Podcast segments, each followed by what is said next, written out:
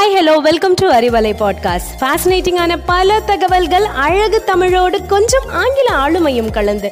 கற்க கேட்க here we go with 360 degree of fantabulous learning with Arivalai podcast brought to you by Bharathi educational institutions Reddipatti Namakkal Arivalai அன்பர்களுக்கு இனிய வணக்கம். அறிவலையில் இன்று உங்களுடன் இணைந்திருப்பது சுப்ரீத்திகா பத்தாம் வகுப்பு மாணவி பாரதி மேல்நிலைப்பள்ளி ரெட்டிப்பட்டி நாமக்கல். சுமார் இருபத்தி ஒன்பது வயது மதிக்கத்தக்க ஒரு பெண் குதிரையின் மீது அமர்ந்து தன் இரண்டு கைகளிலும் வாளை சுழற்றி கொண்டிருக்கிறாள். குதிரையின் கடிவாழமோ தனது பற்களில் கடித்தபடி தன் வளர்ப்பு மகனை முதுகில் சுமந்தபடி போர்க்களத்தில் மின்னல் வேகத்தில் சீறி பாய்ந்து கொண்டிருக்கிறாள்.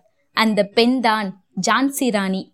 பெண்களின் வீரத்தினை வெளிக்காட்டியவள்தான் இந்த மாபெரும் வீரப்பெண்மணி ஜான்சி ராணி.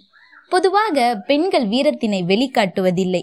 அதுவும் ஜான்சி ராணி வாழ்ந்த காலங்களில் ஆண்கள் பெண்களை அடக்கியே வைத்திருந்தனர். அந்த காலத்தில் ஆங்கிலேயர்களை எதிர்த்த வீரப்பெண்மணியான ஜான்சி ராணியின் வாழ்க்கை வரலாற்றை பார்க்கலாம். ஜான்சி ராணி இந்தியாவின் உத்தரப்பிரதேச மாநிலத்தில் உள்ள காசி தற்போதைய வாரணாசியில் மௌரிய பந்தர் மற்றும் பகிரதிபாய் என்ற தம்பதியருக்கு நவம்பர் பத்தொன்பது ஆயிரத்தி எட்நூத்தி இருபத்தி எட்டாம் ஆண்டு மகளாய் பிறந்தார். இவருக்கு அவர்களது பெற்றோர் வைத்த பெயர் மணிகர்ணிகா. இவரை அவர்களது குடும்பத்தினர் அன்பாக மனு என்றழைத்தனர். இவரது நான்காம் வயதிலேயே இவரது தாய் பகிரதிபாய் இறந்துவிட்டார். எனவே தந்தையின் அரவணைப்பிலேயே வளர்ந்தார் ஜான்சிராணி. சிறுவயது முதலே போர் புரியும் ஆசையோடு வாழ்வீச்சு குதிரை ஏற்றம் போன்ற போர்க்கலைகளை கற்றுக்கொண்டார். அதோடு அவருக்கு இயற்கையாகவே போர்க்குணம் நிறைந்து காணப்பட்டதால் அவர் அனைத்து பயிற்சிகளையும் முறைப்படி கற்றுக்கொண்டார். மணிகர்ணிகா ஜான்சி மன்னரை மணந்ததும் அவருக்கு லட்சுமிபாய் என்ற சிறப்பு பட்டம் கிடைத்தது. மேலும் அவர் ஜான்சியின் ராணியாக அரியணையில் அமர்ந்தார். அன்றிலிருந்து அவருடைய இயற்பெயரான மணிகர்ணிகா மறைந்து ஜான்சி ராணி லட்சுமிபாய் என்றானது. ஆயிரத்தி எட்நூத்தி ஐம்பத்தி மூணாம் ஆண்டு மன்னரும் உடல்நலம் பாதித்து இறந்தார். மன்னர் இறந்ததும் ஆங்கிலேயர்கள் ஜான்சி ராணியை கோட்டை விட்டு வெளியேற சொன்னார்கள். ஆனால் ஜான்சி ராணி கூறினார் என் மகன் இருக்கும் பொழுது நான் ஏன் கோட்டையை விட்டு வெளியேற வேண்டும்? என்று. இவனே இந்த ஜான்சிக்கு அரசன். எனவே நான் கோட்டையை விட்டு வெளியேற முடியாது என்று அவர்களிடம் முறையிட்டார். ஆனால் அதற்கு ஆங்கிலேயர்கள் தாமோதர ராவ் உங்களின் வளர்ப்பு மகன். சட்டப்படி அரசு வாரிசுதான் மன்னராக ஏற்றுக்கொள்ளப்படுவார்.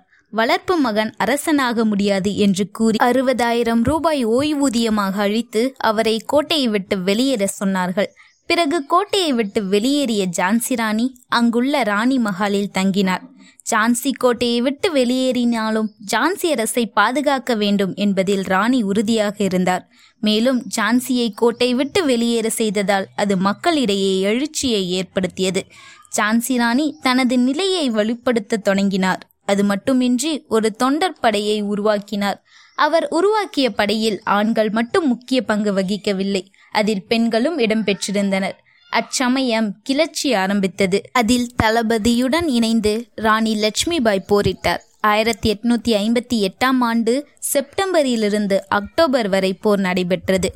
பிறகு ஆங்கிலேய ராணுவம் குவாலியரை கைப்பற்ற தங்களது படையுடன் குவாலியரை நோக்கி படையெடுத்தது. அப்பொழுது அந்த போரில் ராணி லட்சுமிபாய் ஆண்வேடம் பூண்டு இருந்ததால் அவரை யாரும் அடையாளம் காணவில்லை.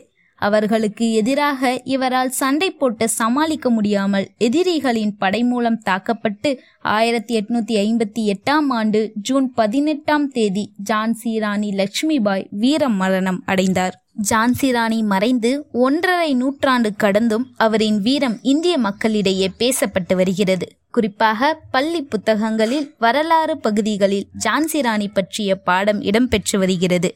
மேலும் இந்தியா முழுவதும் அவரது சிலை அமைக்கப்பட்டுள்ளது. வீரத்தினை தந்துவிட்டு சென்ற வீர மங்கை. மீண்டும் உங்களை வந்து சந்திக்கிறேன். அதுவரை உங்களிடமிருந்து விடைபெறுவது சுப்ரீத்திகா பத்தாம் வகுப்பு மாணவி பாரதி மேல்நிலைப்பள்ளி ரெட்டிப்பட்டி நாமக்கல். நன்றி.